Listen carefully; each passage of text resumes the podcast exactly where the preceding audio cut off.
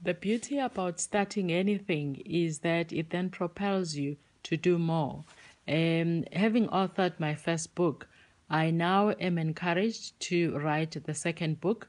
Uh, I'm encouraged to share as much of what I've learned over time as possible, to share the different aspects uh, of my journey. And uh, in this case, my second book will focus on entrepreneurship, the journey I've actually traveled, but also uh, learn learn from other people who've traveled a similar journey in terms of entrepreneurship. So that is uh, my second book, and uh, I won't be giving timelines as yet. Uh, I'm just focusing on uh, talking about the equal but different uh, book and making sure that it's accessed by as many people as possible, especially within the continent of Africa.